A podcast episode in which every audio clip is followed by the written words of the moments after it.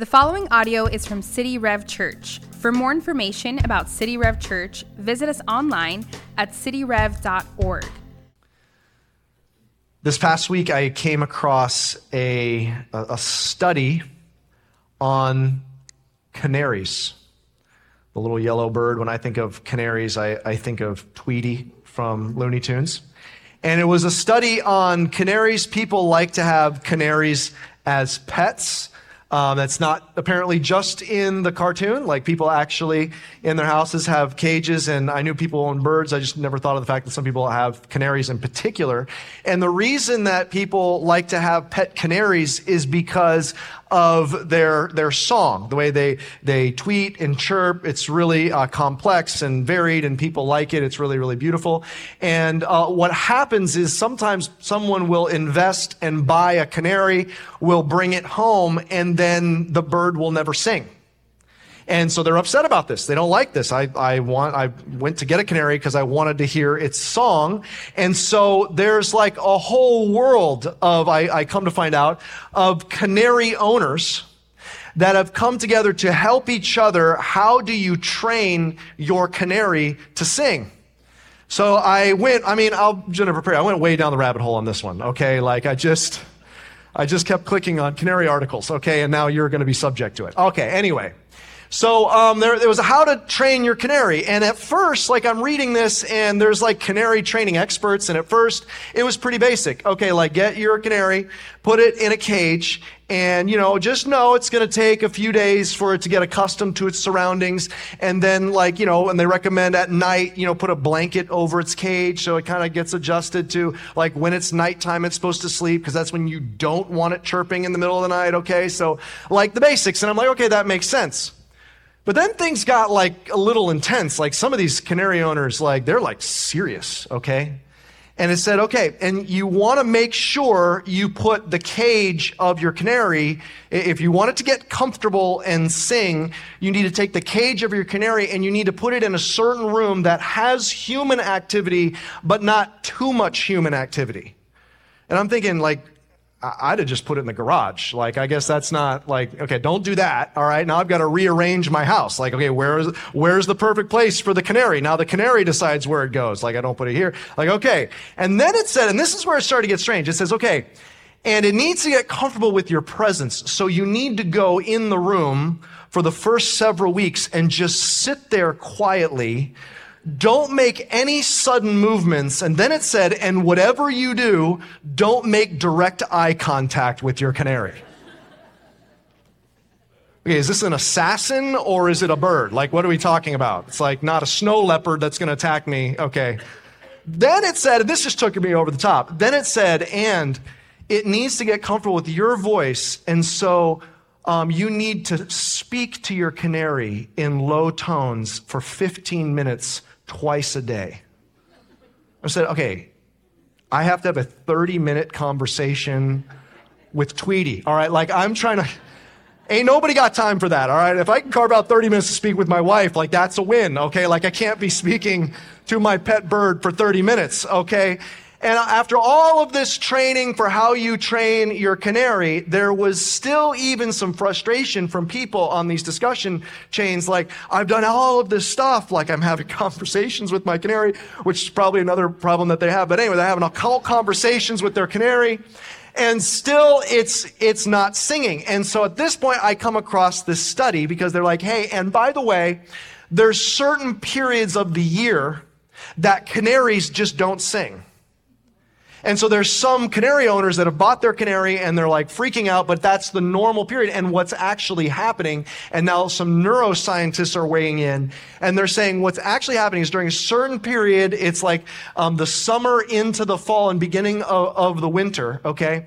Where canaries are, are they're molting and there's certain things happening in their actual annual brain development.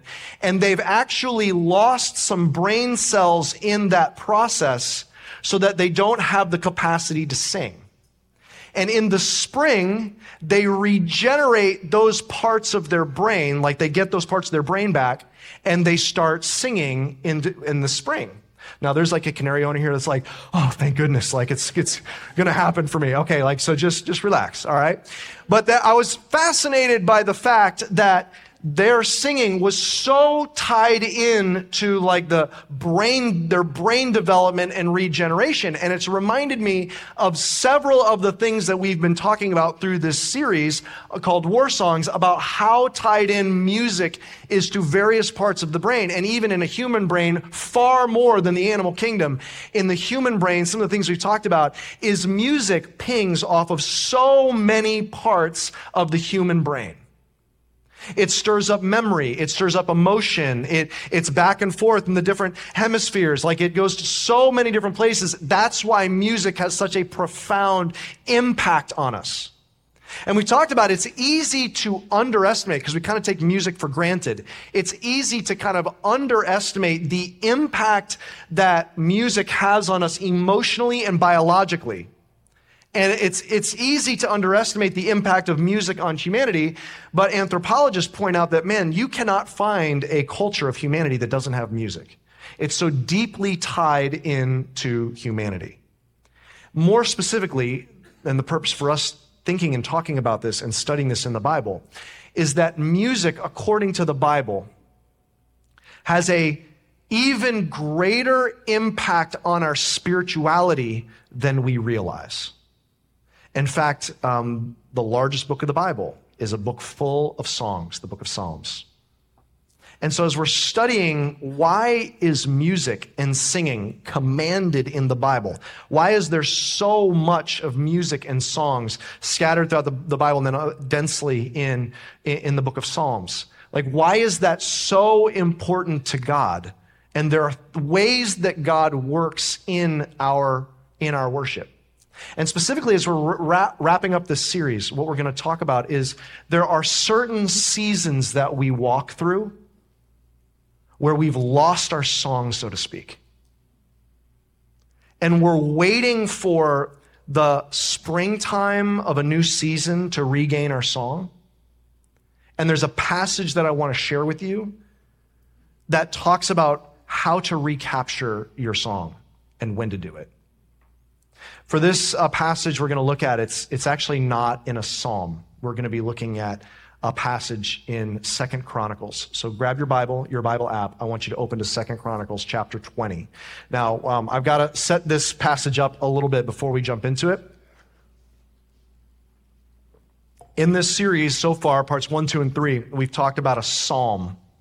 And what we've zeroed in on is the songwriter, and we've told their story. So you've got the book of Psalms, it's 150 uh, Psalms, and we've been looking at the various writers. So we talked about King David. King David wrote the most Psalms. He wrote over 70 Psalms. And we talked about what's the significance of King David as a songwriter. David was the king, the founder of the dynasty in Judah, in Jerusalem.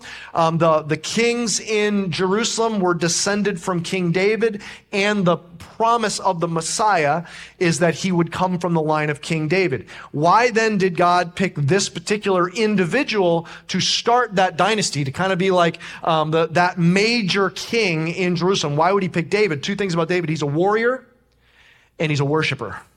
And when he came to power, he set up a culture of worship. He invested a lot in the musical worship of his people, of God's people.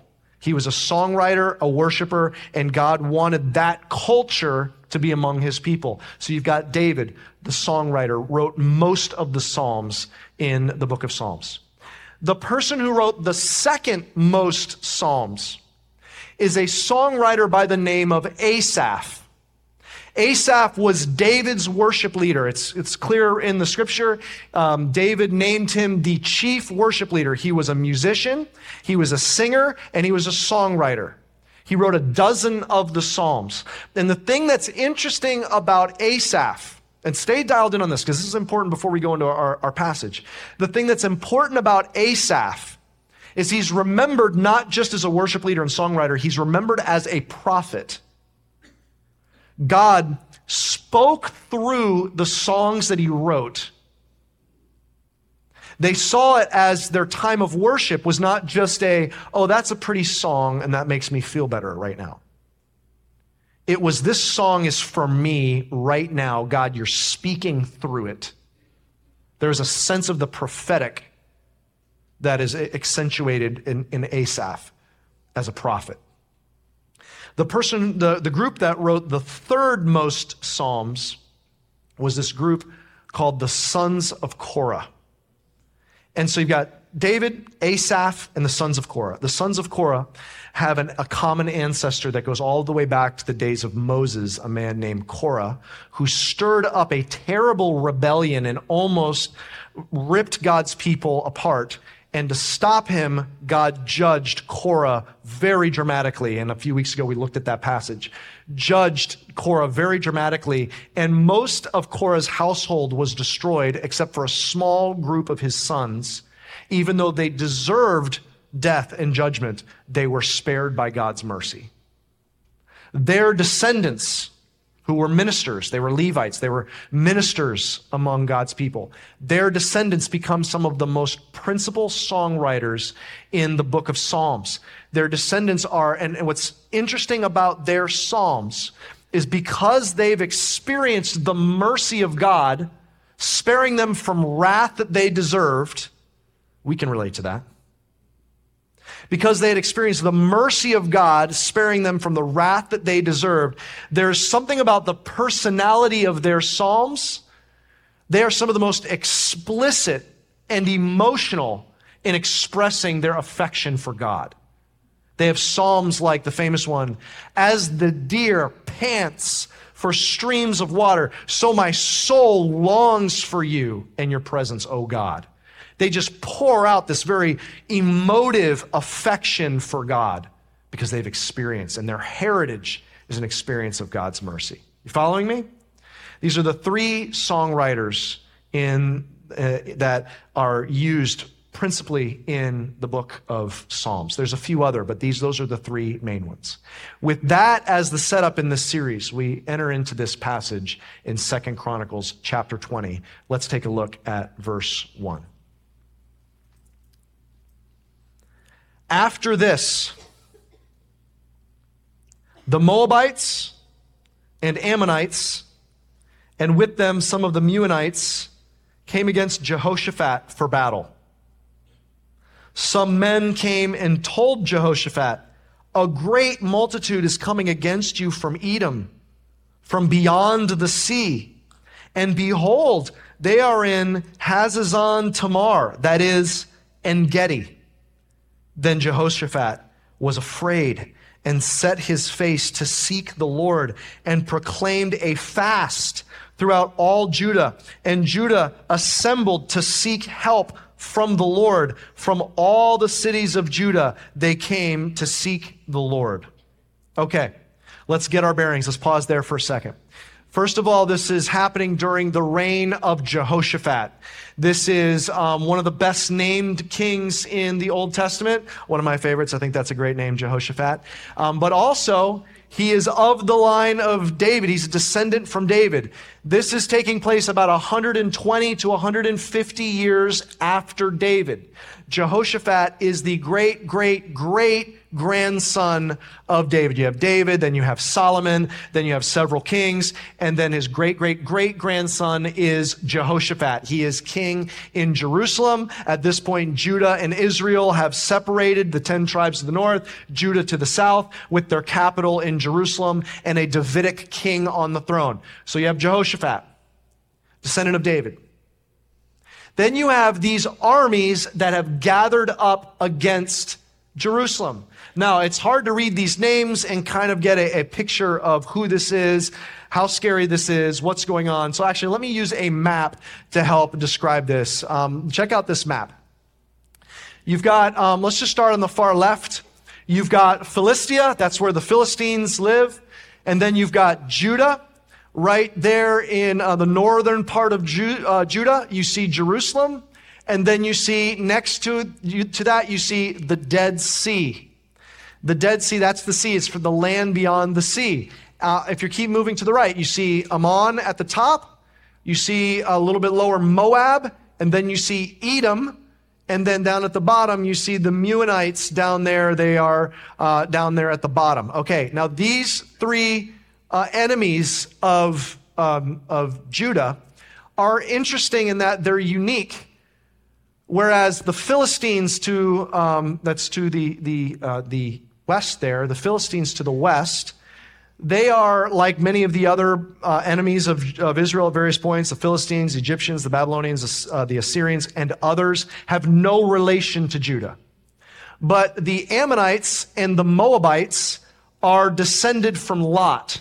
Lot was the nephew of Abraham. In other words, they are related. Their ancestor in Judah, Abraham, came over with Lot many, many generations before this, probably um, well, hundreds and hundreds of years before this. So they are kin. They're related to them. Edom to the south, which seems like they get involved as well, they are descended from Esau, which is also kin. In other words, these three armies have gathered together. They should be friendly to Jerusalem and Judah, but they're not. Now they've, they not only are three armies gathering, but if you look very closely, about halfway up the Dead Sea, you see a little red arrow and you see a blue arrow and you see um, another little dot that says En Gedi. Right around there on the other side, on the Judah side of the Dead Sea is the En Gedi. It's not just that they've teamed up, they've already crossed around the Dead Sea and are encamped in En Gedi, 25 miles away from Jerusalem. When Jehoshaphat hears what's going on, it's three on one. And some of these armies are like, they're like fearsome. Three strong armies on one. They're outnumbered. They're not just hearing, hey, they're making plans. They're already here. They're 25 miles away from Jerusalem. Like they could be outside Jerusalem within a day. Like it's terrifying and it's urgent. They could come around Jerusalem, siege around the outside, lock them in, attack them if they try to leave, or hold them out till they lose their resources and they start starving. I mean, this is a really, really terrifying. The horrors that might be waiting for them are very real. We can't underestimate that. What does Jehoshaphat do? At many other times in Israel's history or Judah's history, the king will say, Oh, well, we can't fight this on our own. Let's partner with another army. So maybe they call Egypt, Hey, can you come to our aid? Or maybe, well, let's try and pay them off. We'll pay them tribute. But that's not what Jehoshaphat does.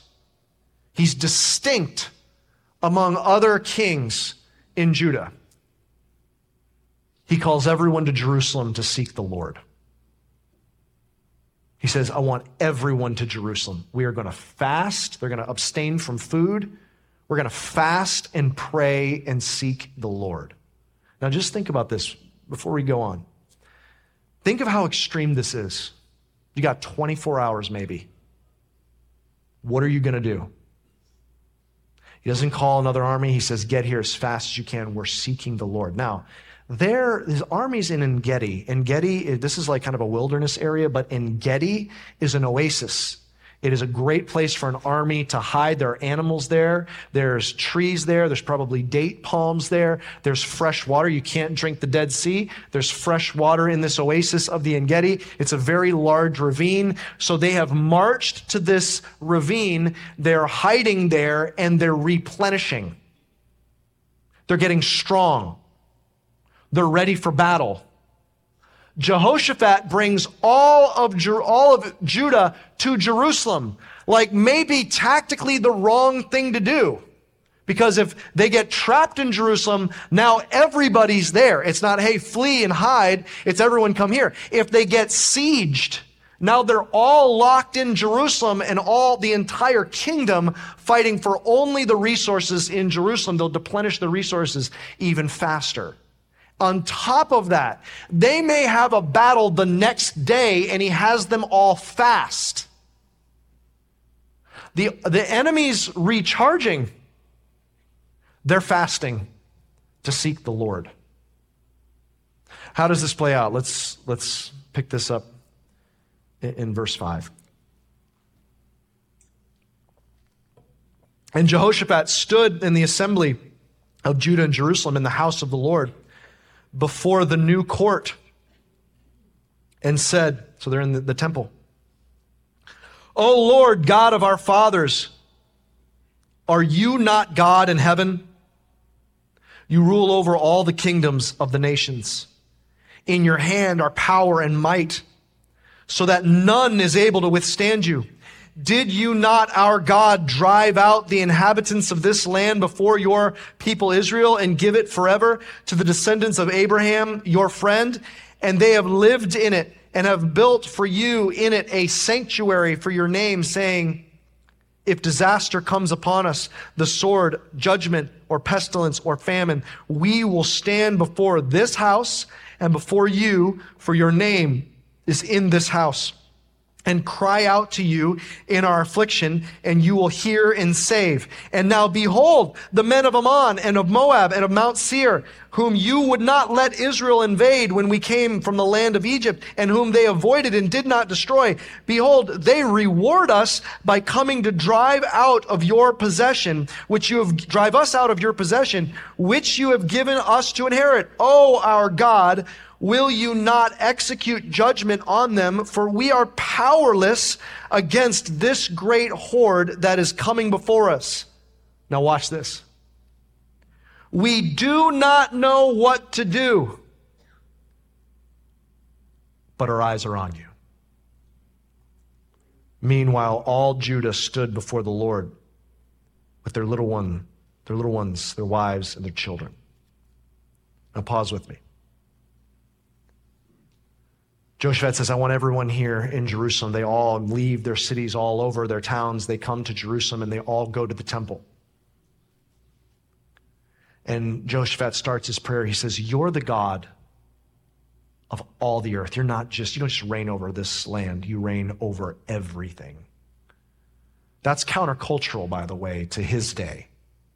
In his day, it would be the Moabite God versus Israel's God.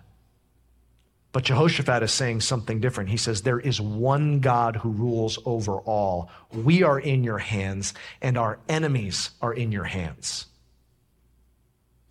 And then he says, This is your land that you gave us. And then he quotes his great great grandfather, Solomon. He quotes Solomon when Solomon built the temple and dedicated it. And Solomon said, if ever, at the dedication, he says, if ever we're facing trouble, we will come to this house and seek your, your help, and you will answer us. And Jehoshaphat says, That's the culture that you have built. That's what you have told us to do. That is what your people are supposed to do. When we're in trouble, we come into your presence. We turn towards this temple. We turn towards this place. That's what we're supposed to do when we're in trouble. And we bow ourselves before you and ask for your help. And he says, We're powerless. We cannot fight this battle and we don't know what to do. But our eyes are on you. And they stood there, every man, woman, and child, before the Lord, making this their prayer. Now, watch what happens next. And the Spirit of the Lord came upon Jahaziel, the son of Zechariah, son of Benaiah, son of Jael, son of Mattaniah, a Levite, of the sons of, who's that? Of the sons of Asaph in the midst of the assembly. And he said, Listen, all Judah and inhabitants of Jerusalem and King Jehoshaphat.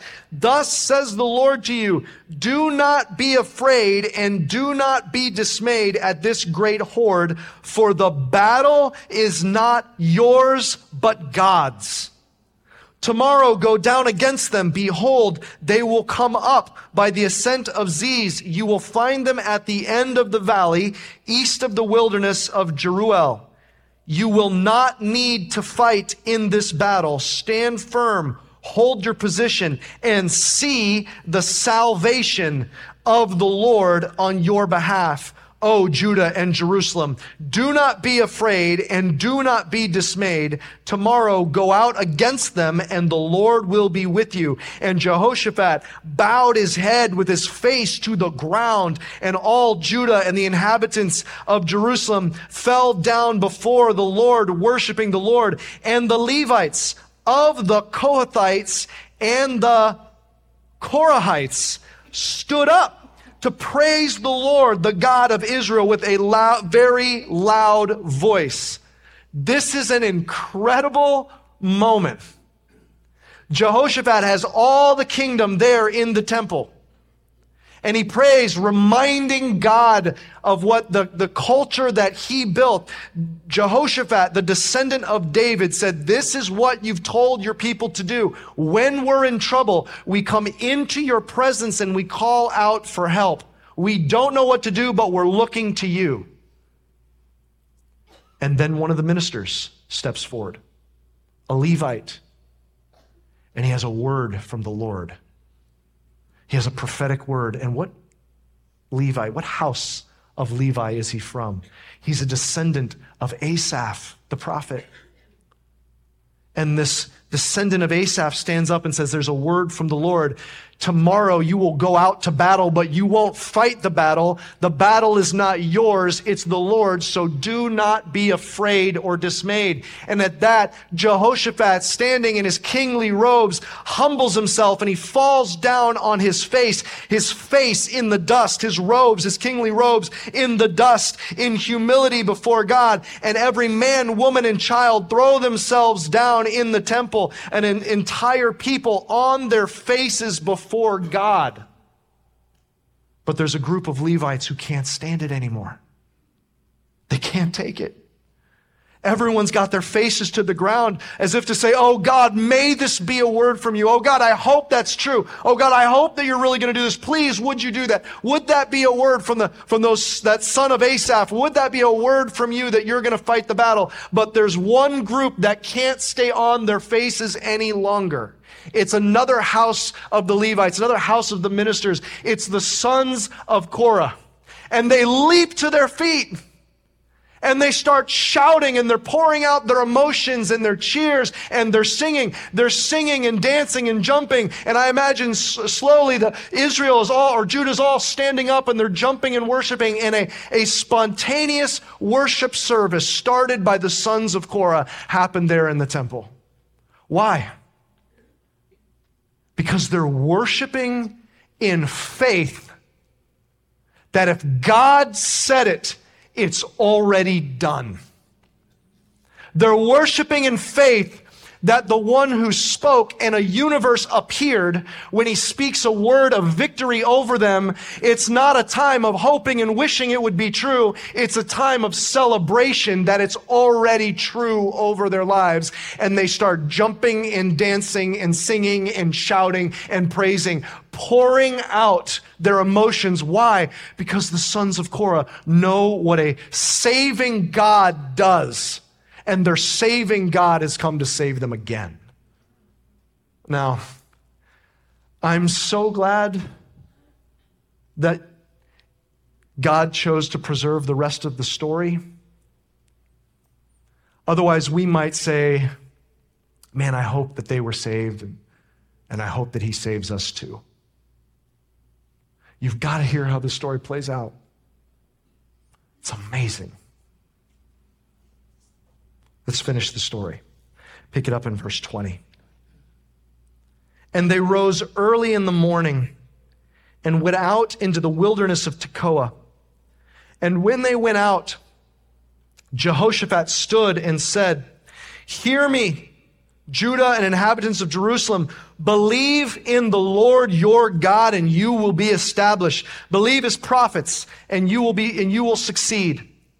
And when he had taken counsel with the, with the people, he appointed those who were to sing to the Lord and praise him in holy attire as they went before the army and to say, give thanks to the Lord for his steadfast love endures forever.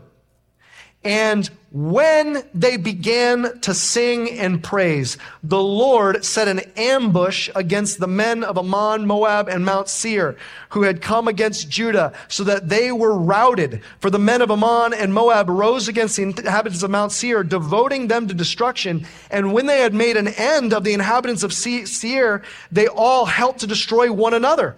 And when Judah came to the watchtower of the wilderness, they looked toward the horde, and behold, There were dead bodies lying on the ground. None had escaped. When Jehoshaphat and his people came to take their spoil, they found among them in great numbers goods, clothing, and precious things, which they took for themselves until they could carry no more. They went three days in taking the spoil. It was so much. On the fourth day, they assembled in the valley of Berakah, for there they blessed the Lord. Therefore, the name of that place has been called the valley of Berakah to this day. Then they returned, every man of Judah and Jerusalem and Jehoshaphat at their head, returning to Jerusalem with joy, for the Lord had made them rejoice over their enemies. They came to Jerusalem with harps and lyres and trumpets to the house of the Lord, and the fear of God came on all the kingdoms of the countries when they heard that the Lord had fought against the enemies of Israel. Powerful. Can we just celebrate what the Lord did for his people? Unbelievable. They wake up the next morning. Jehoshaphat says, Do not fear. Trust what the Lord has said. And they decide, all the people decide with Jehoshaphat, put the worship leaders in the front. They put the worship leaders in the front and the army behind them. And the worship leaders start walking out worshiping. And it says, when they started singing, it's so much stronger in the original Hebrew. In the original Hebrew, it says, at the time, at the moment, at the appointed time they started singing, that's when God fought their battle. They start singing and marching. And God stirs up these three armies against each other. Two of them wipe out Mount Seir and then they start fighting each other. And by the time they get to the valley, they just see dead bodies. All of them were dead. Like that usually doesn't happen. Like it usually there's like a few like that escape. Like, I mean, how does that even happen? What does it happen? It's like down to two guys and they stab each other at the same time and they both die. I mean, this is a crazy occasion. Everyone's dead. And what they do is they just walk through these slain armies and they gather the spoils. They gather so much that by the third day, they've realized they can't carry anymore. There's such an abundance of treasures. And that day, they decide to name the valley Barakah, which means blessing the valley that was going to be their battle became a, ba- a valley of blessing to them. And they carry armloads. It was more than they carried. They had to leave spoils in the valley. They come back to Jerusalem, and what do you think they did? They went right to the house of the Lord and they celebrated and worshiped in victory. This is what it looks like for God's people to fight battles. This is the culture God was setting up. This is the purpose of it. He rises up a king, a worshiping king, to lead all of God's people into worship. And one day his descendant would do just that. The son of David, Jehoshaphat, brings all of God's people together to worship in their time of need. He has a worship leader named Asaph who he worked prophetically through, God speaking through those times of worship. And the son of Asaph, on that, the descendant of Asaph at that same time will rise up and have a word for God's people of God's victory, even though they haven't yet seen it. It's as sure as done. And he put these sons of Korah who knew the redemption and mercy of God that pour out all their love and affection for God. Because one day the descendants of Korah would rise up with a shout in celebration of something that was as sure as done. This is what it looks like for God's people to fight their battles. They worshiped through it. When did they worship? They worshiped while they waited. Even before the battle had happened, they worshiped. While they're waiting for God to do what He promised to do, they worshiped. While they waited to see what the outcome would be, they worshiped. They waited while they worshiped. They wait. They they they uh, they worshiped while they waited. They worshiped while they marched. They still had a wake up the next day and march out to battle. He didn't just say, hey, stay in the temple. I'll let you know when it's over. No, you're going to have to go out to battle. I want you to see it. I want you to witness it. I want you to walk in faith and encourage. But how do you walk? You walk worshiping. They worship while they marched. And then they worshiped in victory. When they saw the victory of the Lord, they came back together and worshiped. Church, us singing in worship is so much more profoundly part of our spiritual development than we possibly think. When we sing and worship, it is tied into our battles. This is why we called this series War Songs. Because we fight battles. And this is how we fight them with our singing and our worship. Why? Why is that how we fight them? Because listen, we get so focused on the circumstances of our battle that we, we think that the circumstances are vulnerable, but they're not. I don't know what your battle is. I don't know if it's financial or relational or medical or, or whether it's a, an area of sin or an area of loneliness or whatever it may be. I don't know what your battle is. We get so focused on the enemy, so focused on the battle that we're like, I'm scared and I'm doing everything I can to try and get it secure. But when we turn our focus on the Lord, we were reminded, my circumstances are not vulnerable. They're safely in the hands of God. So what's the battle? It's not for my circumstances. God's got it. What's the battle? The battle is for my heart. That's the battleground. Every day of my life has already been determined. It's already written in his book before one of them came to be. So my, my circumstances are not the point of vulnerability. Where is the actual battle? The battle is there's an enemy trying to get my heart to fear and keep my eyes so fixed on my circumstances that I think that's what's vulnerable rather than knowing in my heart who my God is. He's the God over everything. He's not just my God. He's the God over everything, over every nation, over every galaxy, over all the universe. He has full control. And I'm going to plant my flag in my heart and say, this is part of the kingdom of God. You will not get my fear. You will not get my distraction. I will believe that this battle is not mine. It belongs to the Lord. Do you believe that, Christian? So you sing, Christian. You sing for the sake of the, of gaining the battleground of the heart.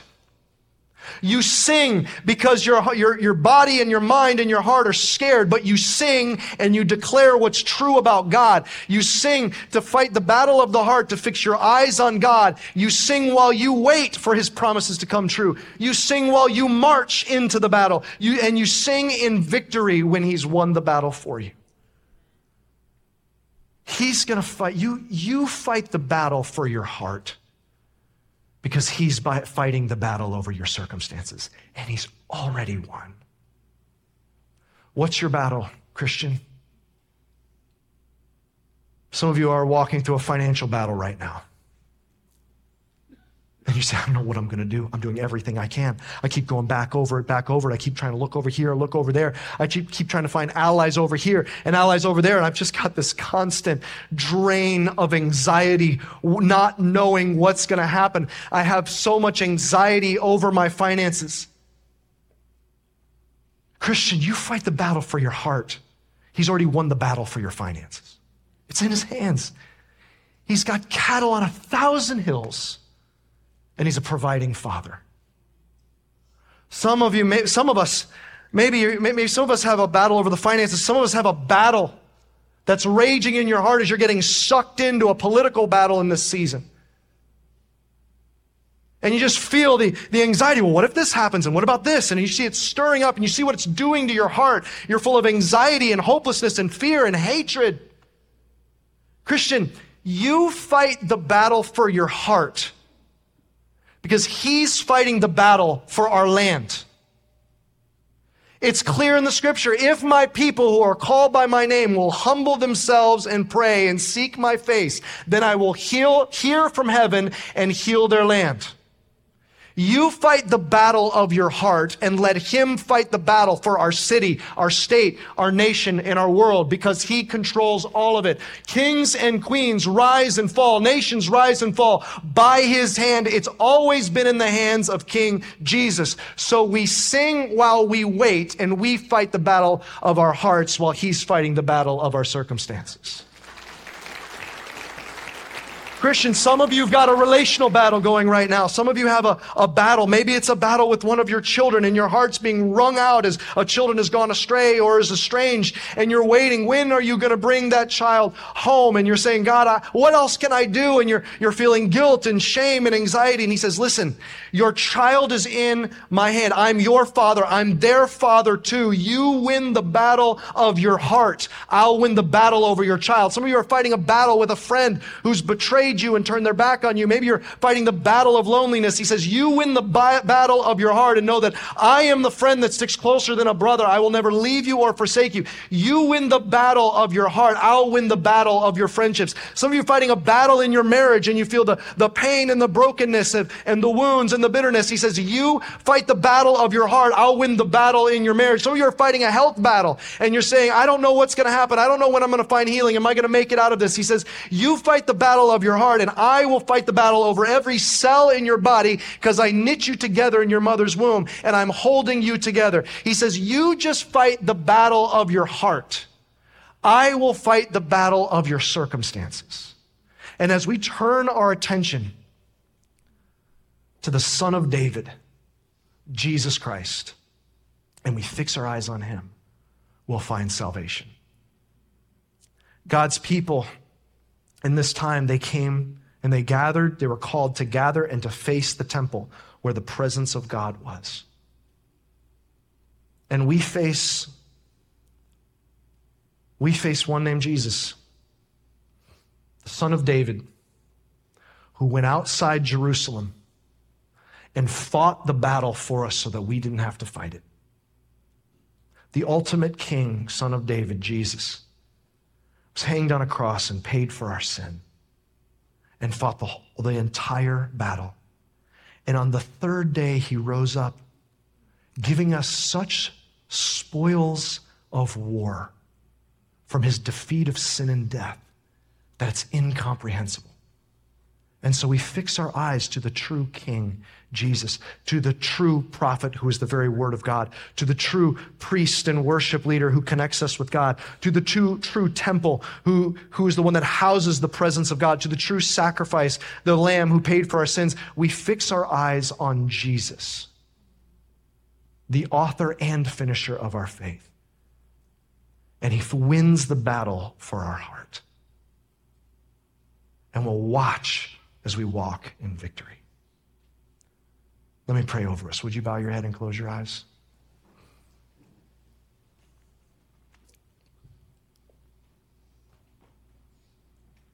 I don't know what battle you're fighting today, but would you take a step of faith in your heart and worship while you're waiting for the victory? It will come in His time, in His way, because He knows what's best, but He's for you. And He's going to work all things together. But it's guaranteed. You walk in victory. You're not just a conqueror, you're more than a conqueror because of Jesus. So sing in faith while you wait. Sing tomorrow when you march into battle. And when we gather again, we'll sing together in victory.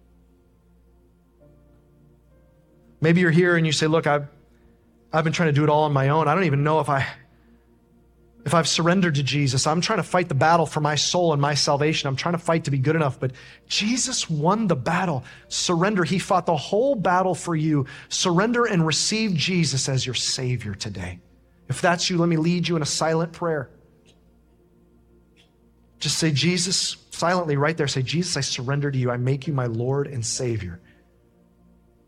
You won the battle for my soul. I'm saved. And you'll win every battle in my life. On your terms, I trust you. In Jesus' name, amen. Thanks for listening. For more resources and to check out other teaching series, please visit our website at cityrev.org. If you would like to speak to somebody about beginning a relationship with Jesus or ask any questions you have about this teaching, you can email us at podcast at cityrev.org.